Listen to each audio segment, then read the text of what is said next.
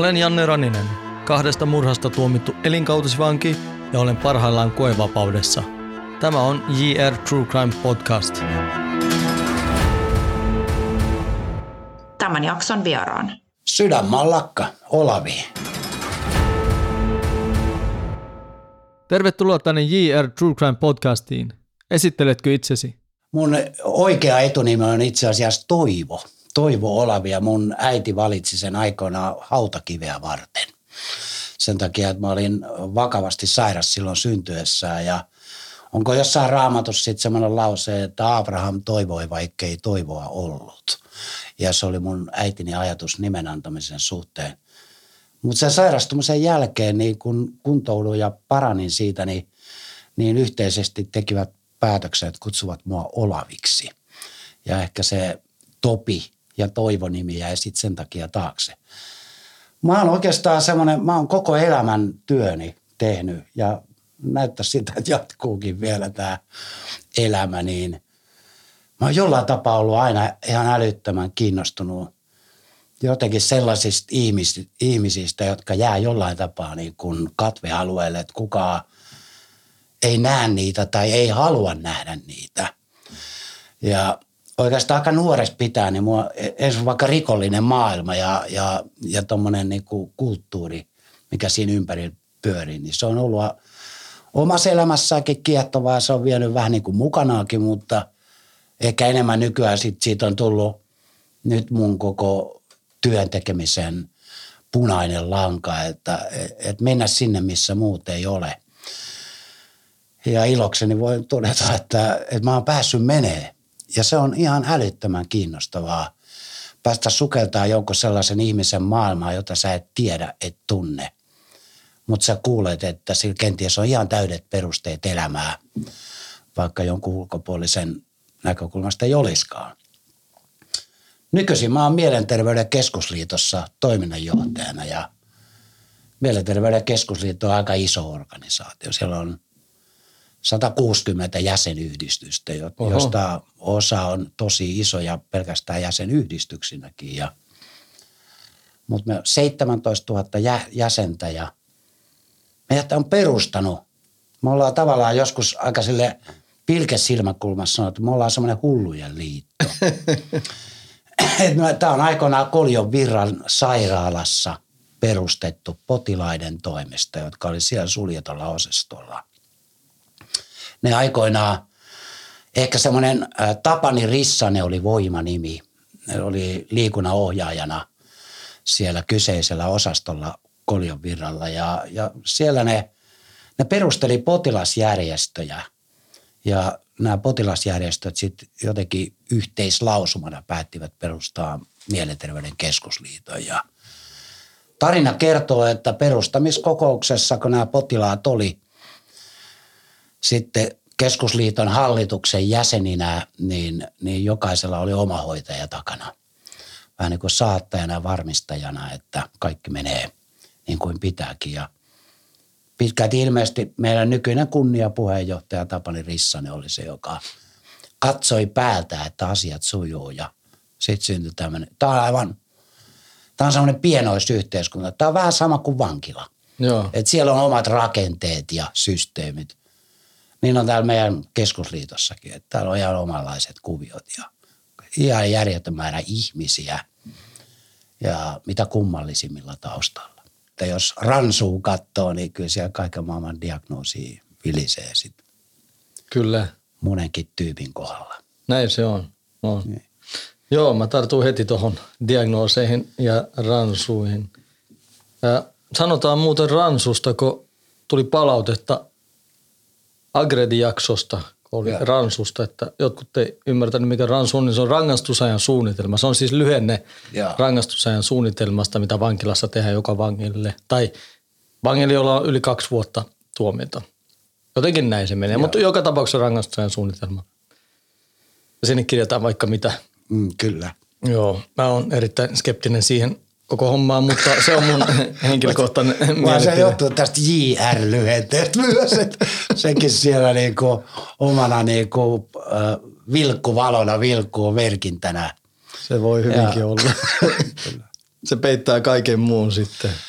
To, osutpa oikeeseen heti alkuun, että itse mä oon vuosia tehnyt, tehnyt töitä myös niin kuin JR-merkinnänkin omaavien ihmisten kanssa ja kuulijalle voi sanoa, joka ei tiedä, niin järjestäytynyt rikollisuus sen kaltaiseen teemaan kytkeytyvä ihminen, niin kyllä se esimerkiksi itse huomasin, että kyllä se valitettavaa, mutta totta, että kyllä se silloin ihan yhtä lailla kuin mielenterveyskuntoituillakin, ne kamppailee stigman kanssa. Mm-hmm.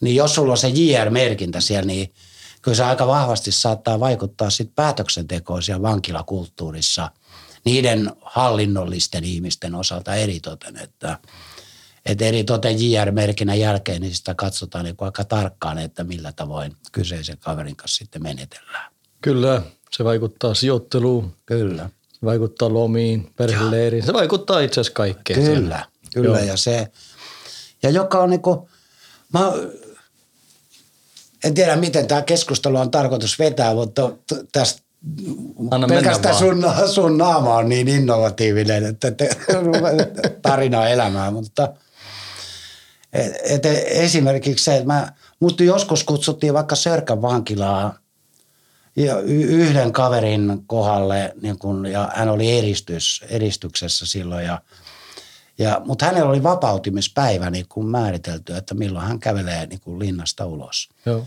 Ja sitä hän oli harrastanut tämmöistä erilaisten postikorttien lähettämistä muistutuksena erinäisille persoonille. Ja kai hänetkin sitten luokiteltiin aika vaaralliseksi vangiksi ja ja sitten mut tilattiin niinku paikan päälle sinne ikään kuin keskustelee tämän kaverin kanssa vähän sellaisella teemalla, että et, et kun se vapautuu, että se ei olisi niinku vaarallinen. Joo. Et vähän niin kuin ennaltaehkäisevässä mielessä. Ja mä muistan vaan, ja se jäpäkäs kun rupateltiin, niin, niin onhan se järjetöntä. Et sit ehkä suuri yleisö monesta ajattelee, että, että miten niitä lasketaan sieltä vankilasta ulos – koevapauteen tai, tai lomille ja, ja niin edelleen. Joo. Ja, mutta itse tälleen, kun on, on ollut tekemisissä ihmisten kanssa, jotka pitkiäkin pätkiä vankilas viettää, niin kyllä se suurempi riski on se, että sut pidetään kopissa ja sitten lasketaan vapaaksi ilman minkäännäköistä harjoittelua. Tiedätkö, se siviilimaailman arvoihin että normisääntöihin – mitkä siviilissä tulisi olla hanskassa. Niin, niin jotenkin sitten tämä stigma-osasto on varmaankin se ja sitten niin kuin aika monen haaste monelle vangille, että koska jos ajattelee, että omaa pitkän rikollisen elämän, joka on perustunut tietynlaisiin arvoihin ja jotka siinä omassa yhteisössä on niin kuin kannattelevia asioita, niin niin sitten kun sä muutat tavallaan toiselle tontille, ja jos se tapahtuu niin kuin veitsellä leikaten, että tosta vaan siirryt, niin, niin kyllä mä oon aika usean, usean persoonan kanssa käynyt siitä keskustelua, että, että vaikka sijoittamisen niin kuin esteenä on se, että ei ole normaalia ihmissuhteita. Mm niin jos sä oot niinku metrolla istunut koko, koko, koko niinku tuomios, niin se on ihan selvää, että ei sulle hirveästi kerry niitä niin sanottuja normaaleja ihmissuhteita. Tämän kaltaiset keskustelut on jättänyt, on, täytyy sanoa niinkin, että kyllähän nykyinen vankeutojärjestelmä, niin kuin rikosseuraamusala, on muuttunut ihan hurjan paljon hyvään suuntaan myös, että – että tavallaan semmoiset niin muurien ulkopuolella olevat toimijat mm. pääsee jossain määrin mukaan ja tehdään semmoisia kumppanuuksia ja yhteistyötä, jossa helpotetaan sitä siviiliin siirtymistä ja, ja se, että mutta just tämä maailmasta toiseen hyppääminen on musta niin kuin, ja sen takia varmaan monelle niin kuin edes uskoon tuleminen, mm. niin se on helpottava. Sä ikään kuin puet tavallaan tavallaan sensoltu vehkeet päälle, tiedätkö, sä sanotat toisella tavoin sen maailmassa yhtäkkiä ja, ja sä saat paljon apuvälineitä ja se, ja se on niin kuin ihan vain näin materiaalisesti ajatellen, niin kuin sanastollisesti, niin se ikään kuin helpottaa. Mutta sehän on juuri se maailma, minkä kanssa me kamppaillaan, että silloin kun sä muutat toisesta arvoyhteisöstä toiseen arvoyhteisöön ja on sitten uskossa tai ei, niin loppupeleissä elämä arvioidaan kuitenkin siellä niin kuin oman kodin rappukäytävässä. Mm-hmm. Et se on oikein siellä tuulikaapissa ja, ja se, että millä ilmeellä lapsi odottaa kotona. Kyllä. Ja ne on tosi niin kuin pieniä asioita, mistä niin kuin elämän arvokkuuden tunne sitten loppupeleissä nousee. Ja mä itse niin kuin isänä, mulla on kolme lasta ja mä oon ihan järjettömän ylpeä kaikista lapsistani. Ne on, ne on nyt jo aikuisia, ne on kaikki muuttaneet pois kotoa. Eli tarkoittaa, mä oon vanha farta. Mutta tota, se ylpeys, mikä isällä on siitä, että mun lapset pärjää, pärjää ilman mua, mm. niin se tar- mä tie- osaan tunnistan itsestäni sen, että se johtuu siitä, että niillä on ollut pitkä pätkä elämässä, että ne ei ole ollut ilman mua. Niin, kyllä. Että mä voin kaikki edes, mä olen viettänyt paljon aikaa lasteni kanssa. Hienoa. Ja se on aidosti semmoinen, että mä joskus nuoreen jäpä, niin mä, ja kun meille lapsia rupesi tulee, niin mä, mä ajattelin, että mä en tosta jää kiinni, kun monet äijät, että kuolin vuoteella tai kossupullon ääressä viimeisillään, niin sanoi, että olisi pitänyt enemmän olla lasten kanssa.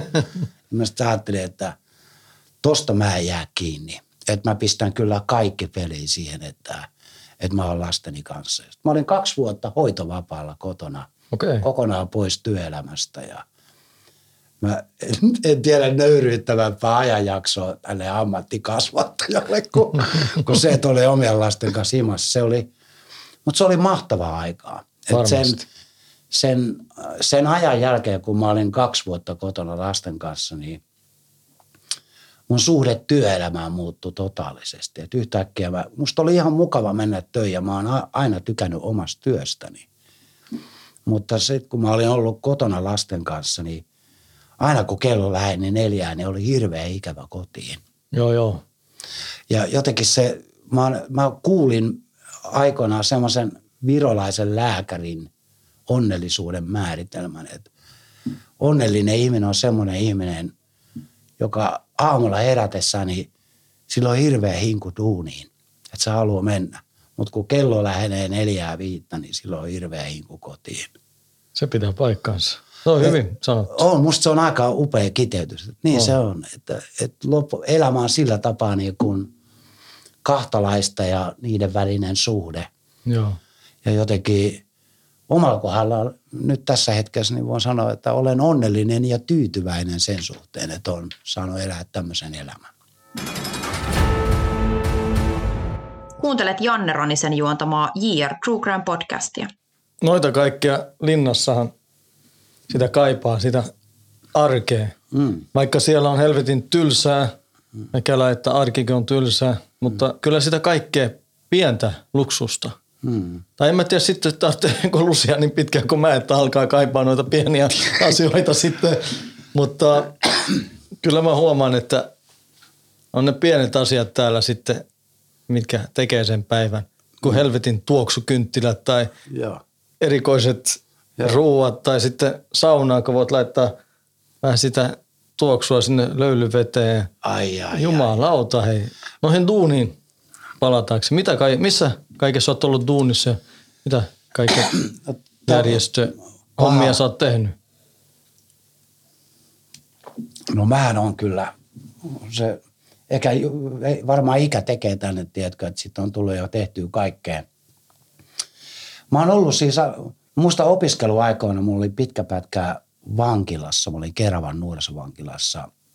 Se oli siellä aikaa tämmöinen niin palkallinen harjoittelujakso.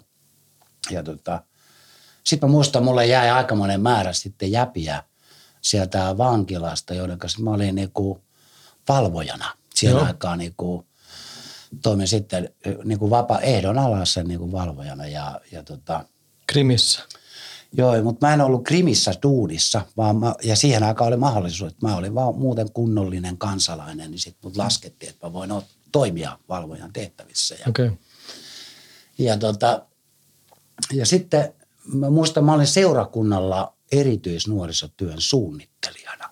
Ja, tota, ja, ja siinä aikaa mä oikeastaan, niin kun, kun sit erityisnuorisotyötä suunnittelin, niin, niin tota, näitä vanhoja vankituttujen kautta niin kiertelin stadissa kaiken maailman luukuilla, missä tavallaan semmoinen tietynlainen alakulttuuri tuli tutuksi. Ja jotenkin myös näki, että mistä nämä ihmiset hengittää, mitkä asiat niille on tärkeitä ja mitkä asiat niitä vaivaa ja piinaa, mutta että mitkä niitä myöskin toisaalta kannattelee. Ja, ja se on elämänjaksona ollut jo semmoinen ehkä lähtökohta, että sitten mä oon ollut öö, sen jälkeen niin kuin, onko se kunnan hommissa, öö, lastenkodeissa ja, ja tämmöistä juttua niin kuin lastensuojelusektorilla töissä. Erilaisissa säätiöissä olin nuorisokasvatussäätiöllä pitkään töissä erilaisten projektien merkeissä nuorisokulttuuriin ja, ja sosiaalisiin taitoihin liittyen. Ja, mutta sieltä mä, ehkä mun e, elämäni ehkä merkittävin ajanjakso on Aseman lapset ry, missä mä olin sitten oikeastaan miltei alusta alkaen. Ja sitten sen merkeissä perustettiin nämä Valkes kahvilat. Mut ase, asemalapset ry jakso on ollut tosi, sen jälkeen mä olin kriisityön johtajana Helsinki Missiolla. Siellä oli nuorten kriisipisteet ja siellä sitten käynnistettiin myös Akredi. Joo. Ja oikeastaan heti alusta alkaen niin Pette ja Kriko, niin oltiin niiden kanssa niin kuin tekemisissä. Ja me jo aseman lapset aikaan Petten kanssa tutustuttiin ja – ja Pette oli niissä kuvioissa myös töissä mukana. Ja, ja, ja sitä kautta me ruvettiin miettiä näitä niin kuin väkivaltarikollisille, semmoisille, jotka vähän niin kuin ammattimaisesti tekee väkivaltarikoksia. Missä vaiheessa, siis huomasit sä sitten, että se muuttuu ikään kuin yhteiskunnassa kanssa niin, että alkuun oli vaan jengi, jotka häröili ja tappeli ja sitten se muuttui enemmän semmoisen ammattimaiseksi vai? No Mä en usko, että yhteiskunnassa ei, se ei ole niin yksipuinen, että olisi vaan niin kuin jengejä ja häröilijöitä, vaan ne on aina omat ryhmänsä kyllä. Ja sitten jos ajattelet, että kun vankilassa puhutaan jengeistä, niin siellä tarkoittaa jengiläisillä ihan eri, eri kohderyhmää ja porukkaa mm. jengiläisinä pidetään. Ja sitten taas kadulla niin nämä niin kuin nuorisojengiryhmittymät, ja, joita tänä päivänä on paljon vähemmän. Ja se muutos varmaan, mikä on tapahtunut, että – nyt jos ajattelee sosiaalista mediaa ja tämmöinen digitaalinen maailma, niin ennen vanhaa mentiin Stokkan kellon alle ja sinne niin kuin tehtiin, sovittiin. Mentiin mestoille hengaamaan, Joo. että sä tapaat niin kuin frendejä. Joo. Et nythän on Whatsappit ja kumppanit, että sä voit laittaa sinne, että hei mistä pyöritte. Ja, mm. ja, ja, ja jotenkin se on muuttanut myöskin tämmöistä niin kuin kokoontumiskulttuuria tai jengiintymiseen liittyvää niin kuin teemaa. Mutta mun niin kuin alkuperäinen niin kuin lähtökohta, ja mehän tehtiin kahvilassa tietysti, niin oltiin paljon väkivaltatilanteessa, kun pidettiin niin kuin kahvilaa pystyssä, niin siellä aina jotain kähinää sitten syntyi. Ja siinä kuviossa niin kuin pyörittiin tosi aktiivisesti. Ja aluksi se väkivaltatyö oli tavallaan se tuntuma siihen, niin tietysti tuli siinä, että kun sä olet niissä tappeluissa välissä, niin kyllä se jotenkin semmoinen tulee iholle se maailma – mutta sitten seuraava steppi siitä eteenpäin oli kyllä sitten tavallaan Akredin alkuvaiheet, kun mulle ruvettiin ohjaamaan jossain vaiheessa, niin kuin ihan vaan minulle ohjattiin väkivaltarikollisia niin kuin asiakkaiksi. Joo. Ja mun tavallaan terapiapuolen tuttuja sitten sanoi, että hei, vois sä ottaa tämmöisen tyypin. Niin tuli ihan tuolta työterveyshuollosta niin kuin tyyppejä, tyyppejä vaan niin kuin asiakkaaksi. Ja, ja kun monet terapeut, ei ollut oikein mitään hoitoa tyypeille, jotka on niin kuin väkivaltaisia. Mm. Se oli ehkä se seuraava steppi, että, sit, että sit tuli niin kuin aikuisia miehiä. Joo, joo. Että ne ei ollut mitään pojankoltiaisia. Siirtyi kahvilasta siihen Agredi-toimintaan. Joo, ja sitten Agredi lähti tavallaan tästä, että näitä aikuisten miesten kanssa ja sitten yhteistä pohdintaa ja miettimistä. Ja tota, ja sen Pette ja Krikoki tuli aika nopeasti sitten messiin siihen, niin, niin tota, sitten pikkuhiljaa se rupesi aukeaa ja sitten me kirjoitettiin ihan älyttömästi ja sitten tehtiin hakemuksia, että saatiin rahoitusta ja niin edelleen. Ja, ja Akredihan on ihan menestystarina. Mm. Se on, mä on, vähän otan siitä itsellenikin, on pikkasen ylpeä kyllä siitä ja mitä jätkät tänä päivänä tekee siellä. Hyvä. Se on aivan huikeeta ja, ja musta se – ja se on niin maailmanlaajuisestikin. Joo. tässä matkan varrella mehän ollaan käyty latinalaisessa Amerikassakin Jukka perehtymässä niin kuin latinalaisen Amerikan jengikulttuureihin ja ja jos ajattelee tällaista järjestäytyneen rikollisuuden jupinaa, niin kyllä siellä on niin kuin vielä omalla levelillään menevä. Kyllä.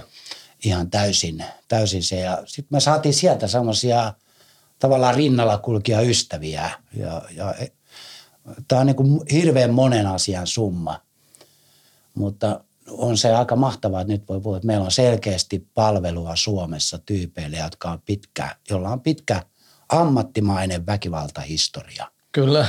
Miten ja, sä oot nähnyt sitten yhteiskunnassa koko muutoksen tänä aikana, kun sä oot tehnyt duunia? Onko se raahistunut? Onko se mennyt alaspäin nuorissa? Kun mähän näen, siis mä voin peilaa, minkälaista Ruotsissa oli nuorena, kun mä olin siellä ja no. nyt, niin sehän on ihan kaksi eri maailmaa. On, on. Ja No kyllä mäkin sen on. Sanotaan, että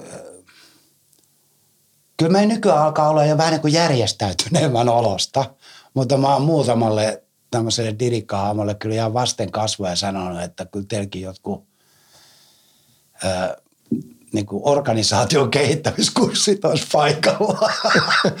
Koska tuntuu, että vaikka se on tavallaan järjestäytynyt, mutta se on kuitenkin se järjestäytyminen on aikamoista semmoista niin kuin helvetimoisella ryhmällä toimimista. Ja sitten se perustuu pitkälti yksittäisten osaajien niin kuin tekemisiin. Joo. Jos ajattelee tämmöistä ammattimaista järjestäytynyttä rikollisuutta.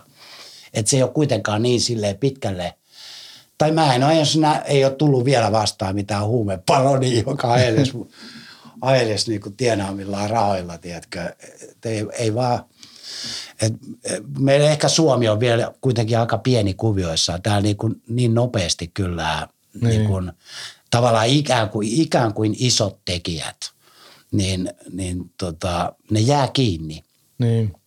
Ja sitten taas toisaalta myöskin niin, että, että ei meillä, ja sitten se on niin suhteellista, että kun pienenä ihmisenä katsot, että sä tunnet, tiedätkö, että nyt mä oon isoissa kuvioissa. Joo ja ei ole yksi eikä kaksi asiakasta, jonka kanssa mä oon tehnyt kustannuslaskelmaa, että paljon sen tuotot on mm. niin kuin vuodessa. Ja sitten kun lasketaan vankilavuodet niin kuin työtapaturmina väliin, että mitä menettää, niin ansion menetykset ja, ja sitten niin kuin ansiot, mitä on mahdollisesti kaiken sillä hämäräbisneksellä saanut aikaiseksi.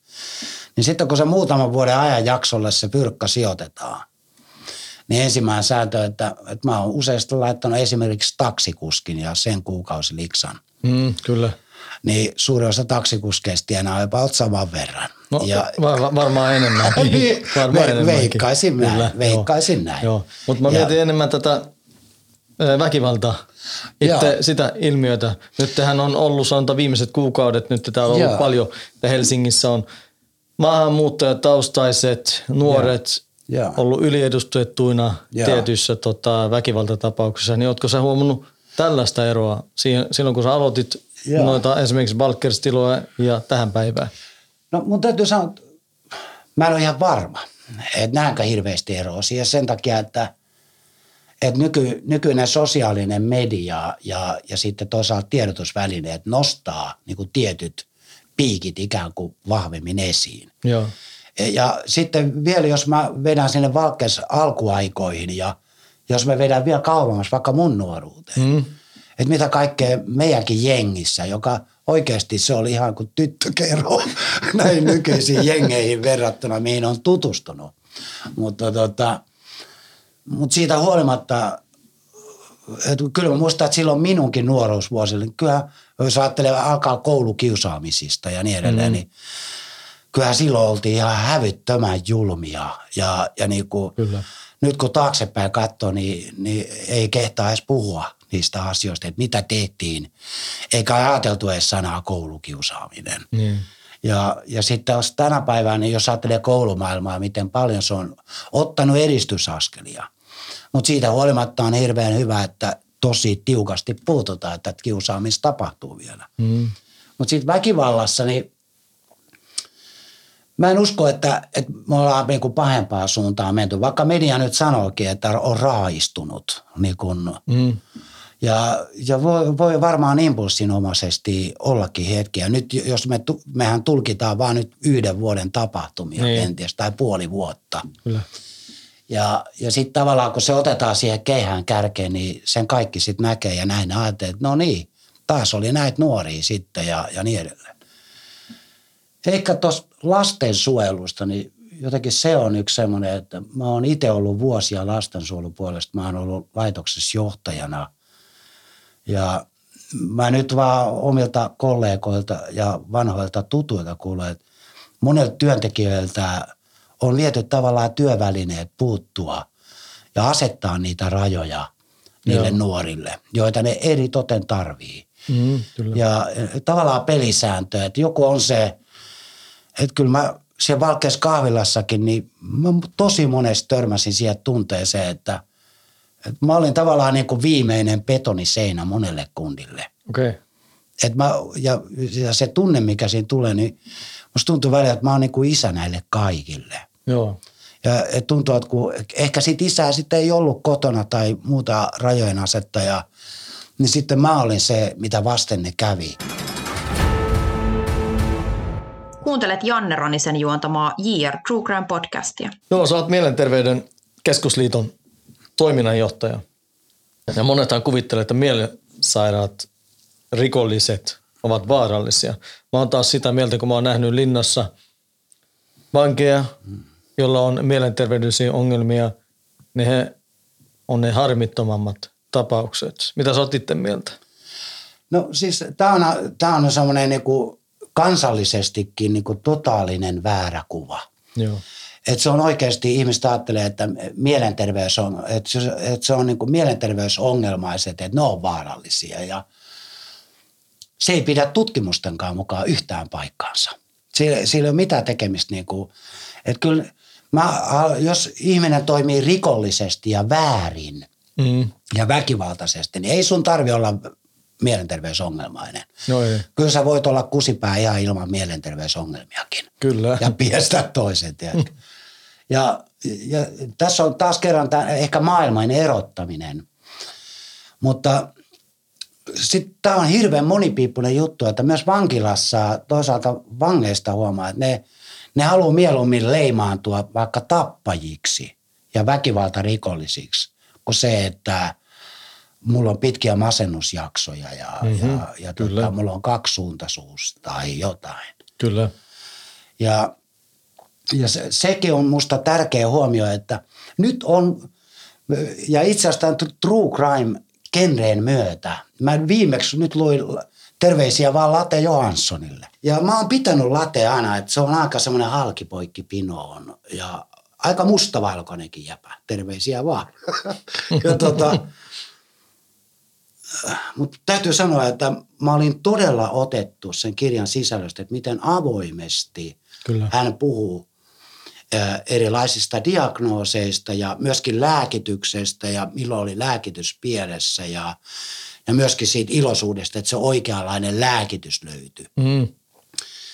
Ja tämä on kyllä nyt semmoinen asia, johon musta kannattaa kiinnittää huomiota enemmänkin, että, että mä toivoisin, että enemmän tulisi vankeja ja sinun kaltaisia ihmisiä, jotka avoimesti kertoisivat myöskin niistä omista mielenterveyteen liittyvistä haasteista. Ja, ja, koska on kysymys sairauksista, jotka voi kuulua ihmisen elämään kenties lopun ikänsä. Niin. Mutta ne on hoidettavissa olevia. On, on. Linnas... Ja se, että meidän mielenterveyden keskusliitto, me kamppaillaan koko ajan sen kanssa, että ihmiset ei halua mielenterveyskuntoutuja naapureihin. Niin, kyllä. Sen takia, Kauhean. että ne ajattelee, että se, se on riski. Mm.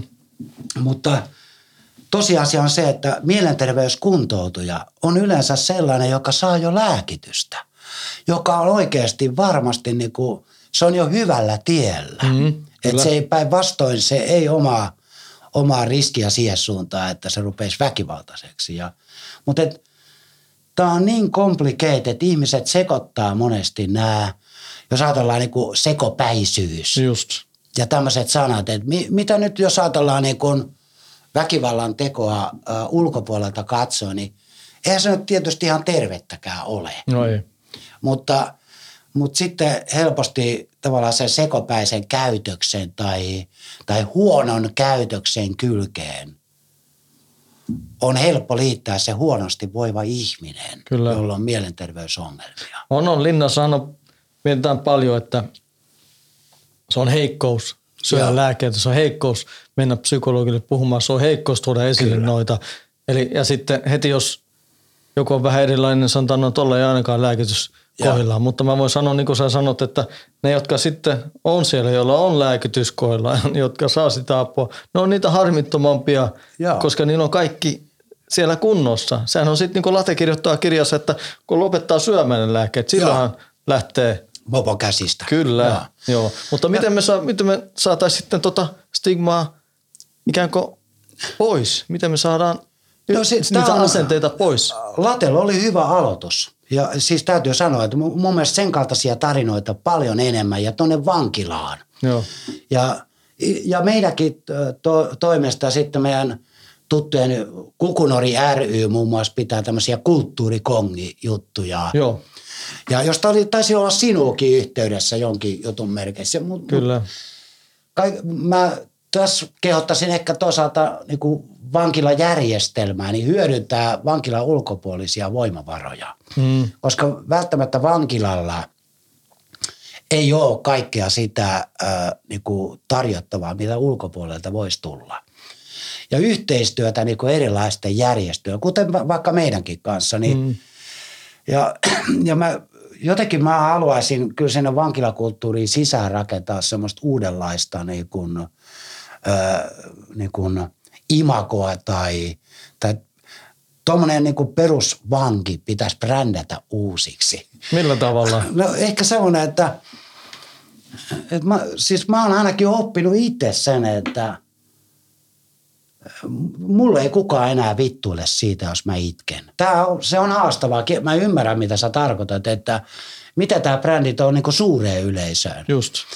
Niin tiedätkö, tätä sun duunia, mitä sä nyt teet, tätä enemmän. Siis tämmöisiä tarinoita ja kertomuksia esiin, tyyppien haastatteluja, joista ihmiset on tosi ennakkoluuloisia, joista ne, joita ne pelkää. Joo. Joita ne ajattelee, niin kuin, mäkin olen matkan varrella, tiedätkö, nähnyt aikamoisen määrän kaiken maailman tyyppiä ja – josta on niin ruokapöydässä sopimaton keskustella.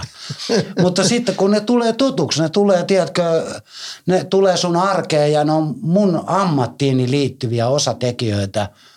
Ja kyllä mä oon sit siinä rinnalla oppinut sen, että miten tärkeää olisi, niin kuin, että, että hekin pääsisivät esiin. Myös mm-hmm. normaalin elämän puitteissa pääsisivät niin kuin, tavallaan sen oman elämänsä edustajina.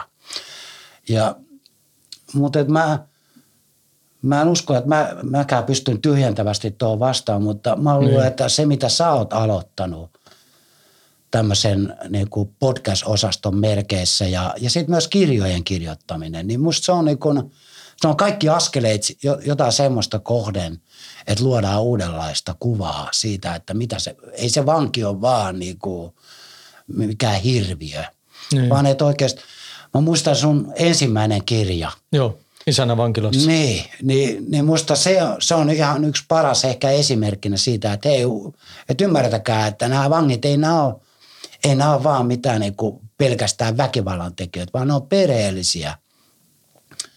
Ongelmahan on monesti just tässä teemassa, että ne on varmaan ne pitkän tien läpikäyneet tyypit. Joo.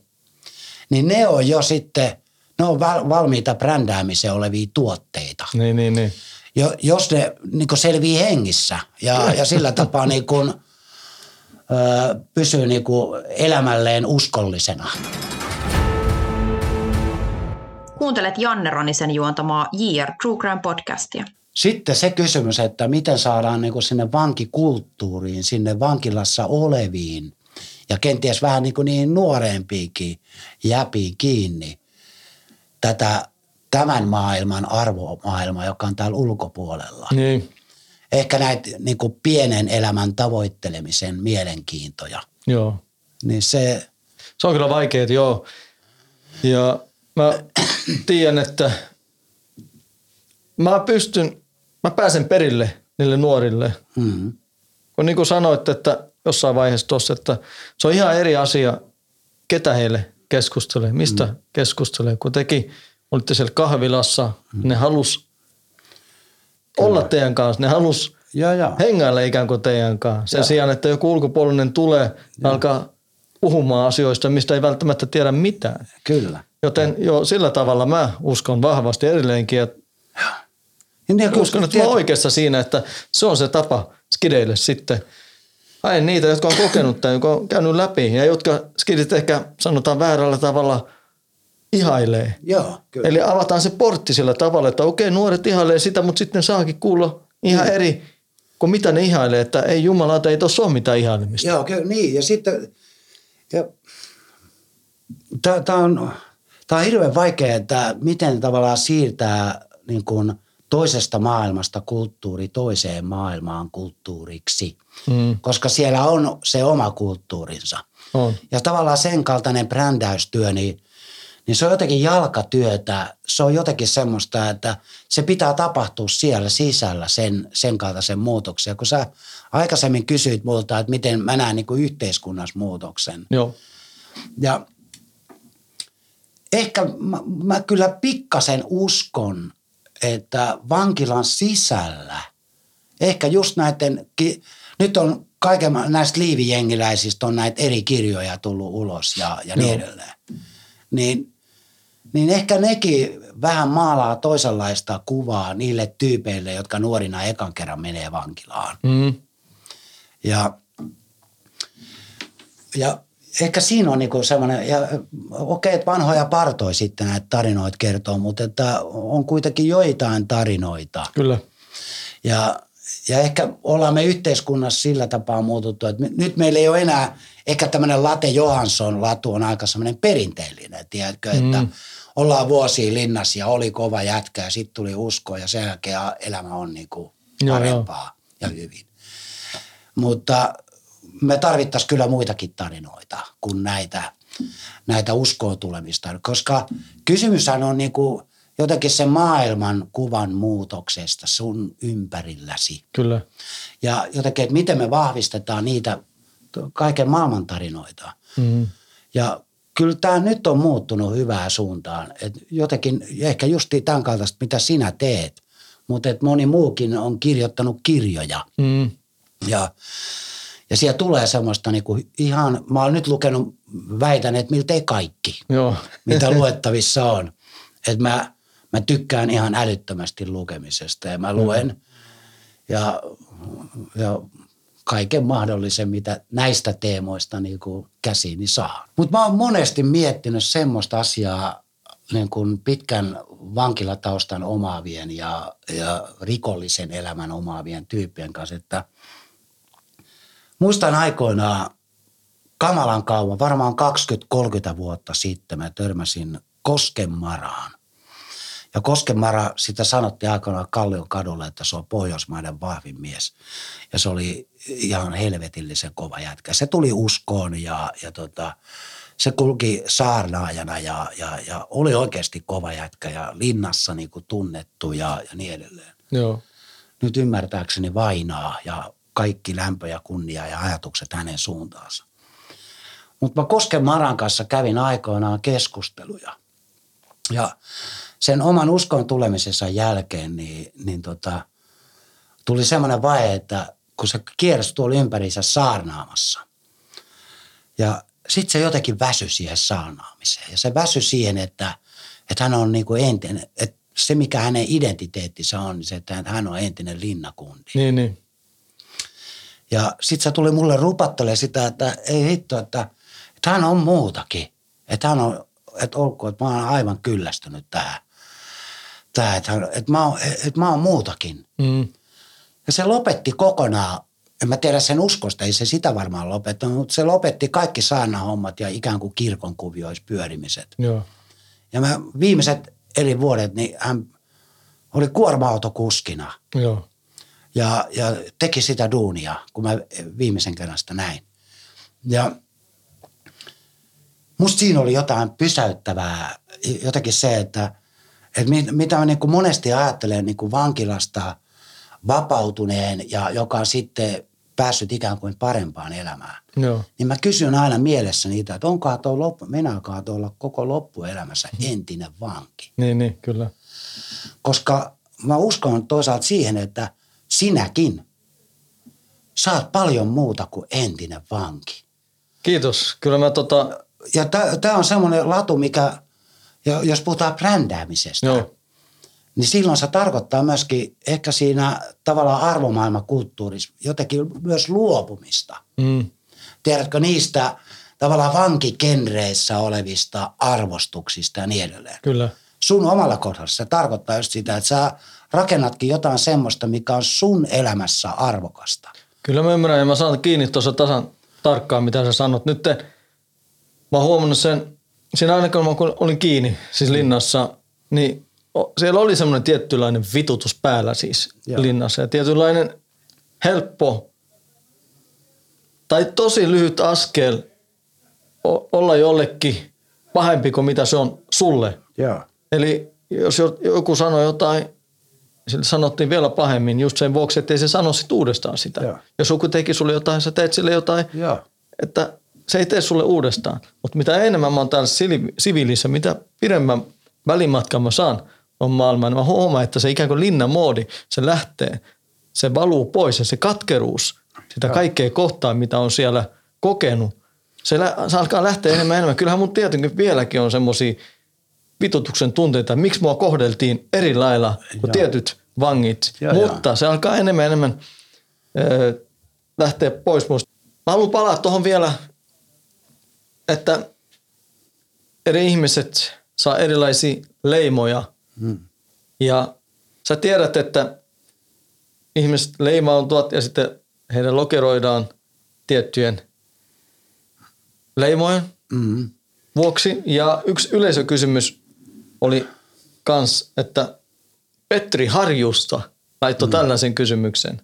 Mitä vaikutuksia vastaamon tietomurrolla sinun mielestäsi on mielenterveyskenttään? Ja hän pohjusti sitä vähän tällä tavalla, että kun se on tullut esille toi, niin sitten on tullut ikään kuin vähän trendikästä sanoa, että joo, mäkin käyn terapiassa, mäkin käyn, että se on ollut vähän häpeällistä aikaisemmin. Ja ton myötä sitten aletaan nostaa esille joka puolella. No se on tavallaan tämä on vähän ristiriitainen, että samaan aikaan kun vastaamo tietomurrossa, niin siinä mentiin jotenkin kaikkein pyhimpään, että mikä on, tiedätkö, se, silloin kun ihminen menee pyytämään apua, mm. niin se kaikki, että ihminen voi aidosti kertoa jotain sisimmästä olemuksestaan, niin se perustuu luottamukseen. Ja, ja se, että tämä jää meidän välille. Kyllä. Ja se on kaikissa tämmöisissä hoidollisissa keskusteluissa tietysti A ja O.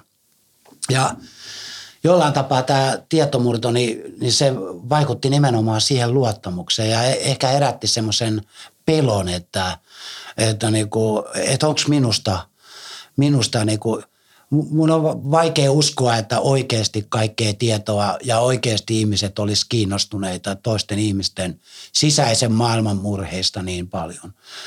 Mutta että mä ymmärrän, että sitä luottamusta on niinku rikottu ja se on musta niinku, se on ihan pöyristyttävä teko. Ja, mutta sitten jälkimainenkin täytyy sanoa, että kun alkoi nämä somessa nämä kampanjat, että minäkin käyn terapiassa, niin, niin jollain tapaa se tuntui hirveän hyvälle, että, en ollut minä, vaan niin kuin monet muut tavalliset ihmiset olivat valmiita niin kuin leimaantumaan. Joo.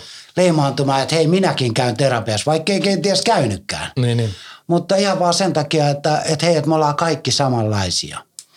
Ja mulle tulee mieleen, niin kuin, että oliko se Hollannissa, Hollannissa vai Tanskassa toisen maailmansodan aikaa, kun juutalaisvainot käynnistyi. Joo. Ja piti laittaa, tiedätkö, juutalaisen se Daavidin tähtimerkki, tiedätkö, että ne tunnistetaan. Niin. Niin oliko se Hollanti vai Tanska, että siellä niin kuin annettiin määräys, määräys, että kaikki laittaavat. Okei. Okay kaikki laittavat sen merkin. Joo, joo, ettei erote, eritellä. Ei erotella, vaan jokainen on, että jokainen on sisältään juutalainen. Joo. Ja musta se on niin kuin mahtava tarina. Ja jo, jo sen kaltaista, jos ajatellaan stigman poistamista, niin vähän se niin on, että kaikkeen meidän pitäisi näyttää. Hei, ettei nähdä niitä mielenterveyskuntoutujia tai mielenterveysongelmaisia, niin ettei niitä nähdä, että ne on ne. Mm. Ne, jotka on siellä helmäkone peliautomaattien kyllä tuulipuku päällä. Niin. Ei, se oot sinä. Et joka kerta, kun meet kassalta ohi peliautomaattien, niin muista, että sä oot sinä, joka voit olla ihan yhtä lailla siinä. Kyllä, on samaa mieltä. Ja, ja tämä on niinku, musta taas kansallisesti ihan tärkeä opetus meille kaikille nyt tämän vastaamokeisin myötä, että hei, että se on niinku, se on niinku oman elämän suunnittelua ja omasta itsestään huolehtimisen näkökulmasta on tavattoman tärkeää niin kuin semmoinen arvolähtökohta, että me ymmärretään, että jokainen meistä voi mennä rikki. Kyllä, kyllä. Ja Juman kautta mä oon 55, kohta 56, että aivan liian lähellä 60. Mutta tässä ajanjaksossa on, on tullut aikamoisia sotkuja. Mm. Ihan omassa elämässä ja kaiken maailman ristiriitoja ja hankaluuden haasteita. Ja Eli ei kannata hävetä, että hakee apua. Joo, ja kyllä sit, kun itse on kokenut että kun tuntuu välillä itselläkin siltä, että on niinku kaksi narua kädessä Joo. ja pitää tiukasti kiinni, niin sitten, että helvetti, jos mä hellitän tuosta toisen, niin silloin tämä vene keikahtaa. Joo. Ja se on, että nyt lähti. Ja tämä on hirveän tärkeä kokemus, että tämä voi käydä ihan kelle vaan. Kyllä, Koska tosiasia on se, että elämä kerryttää. Elämä kerryttää kokemuksia. Kyllä. Elämä kerryttää pettymyksiä, kuormittaa meitä kaikkia. Mm. Ja ei mene elämä niin kuin Strömsössä. Ei. Ei, ei tarvi olla rikollinenkaan, niin saa tosi kuormitettua jo. Ja nyt korona-aika eritoten, niin mä oon oikein sanonut tuolla julkisestikin, että tämä on loistava tilaisuus opetella, mitä tarkoittaa keskivaikea masennus. Mm. Että toimintakyky kotona alenee, että sä elät semmoisen passivoitumisen putkessa ja tuntuu, että päivät seuraa toisiaan. Ja tulee aidosti semmoinen olo, että ei saa enää itsestään irti mitään eikä jaksaisi lähteä liikkeelle. Että tavallaan se tunnelma tässä ulkoisesta maailmasta tarttuu minuun. Mm. Ja se alkaa määritellä mua, että musta ei ole enää mihinkään, kun en mä voi mennä mihinkään. Ja mä lasken näin, että elämisen taitona kaikkein tärke, tärkeimpiä taitoja on juuri tämä, että sä näet itsesi sellaisena, joka voi mennä rikki. Että meillä syntyisi semmoinen niinku huolehtimisen kulttuuri. Joo, mä oon samaa mieltä sun kanssa siitä, että pitää uskaltaa hakea apua. Ja se ei ole, ei ole mitään hävettävää, että elämä menee Niin, kyllä. useasti vituilleen. Ja Joo. tarvitsee hakea apua siihen. Ja sitten mä haluan tuosta jatkaa sitten, että vankeja, joka myös pääsee siviiliin, jolla on mielenterveysongelmia, heillä on ikään kuin se tupla taakka sitten. Kyllä. Ja kehotan kaikkia heitä kanssa hakea apua ja ei ole mitään hävettävää siinä. Ja mä haluan myös sanoa, niin kuin säkin sanoit tuosta, että se on pöyristyttävä, toi mitä on tapahtunut. Mä oon tehnyt paljon rikoksia elämässä. Mä oon tehnyt vaikka mitä. Mä oon elänyt tuota elämää koko aikuiselämän ja suuri osa myös teiniästä ja nuoruudessa. Ja mä haluan sanoa myös, että toi on niin vitu ruma. Siis jos mulla olisi mahdollisuus tehdä tietomurto Mm. ja mä teen sen ja tekisin sen vastaamoon, ei mulla, en, en mä pystyisi jakamaan niitä tietoja sitten. Joo. En mä pystyisi kiristämään tollaisilla tiedoilla. Mitä hel... Kyllä sä teet sitten rikoksia muulla tavalla. Toi, toi, toi on rumaa. Se on ruma. Se on kyllä, ei pääse mihinkään. Mutta tämä alkaa nyt pikkuhiljaa loppumaan tämä aika. Me voin tässä rupatella tässä monta tuntia, Kyllä. mutta aika ei vaan riitä siihen. Ja haluan sanoa nyt lopuksi tässä, kun sä oot tota osallistunut vieraana Year True Crime podcastiin. Nythän sä sait Year-merkinnän sitten kanssa. Niin sai. Se, mutta ei- se on tuttu merkintä. no hyvä niin. Joo, kyllä. Joo. Onko sulla vielä jotain tähän lopuksi, haluat sanoa? Varmasti olisi vaikka mitä, mutta mun on turha sanoa enää mitään. Että ei tää, musta oli kiva olla täällä. Oli tosi niin kuin lepposaa ja hyvää keskustelua. Kiitos. Kiitos, että tulit ja kaikille kuuntelijoille kiitos, että kuuntelitte ja kuunnelkaa myös seuraava jakso. Terveisiä täältä. Moi. Moi moi.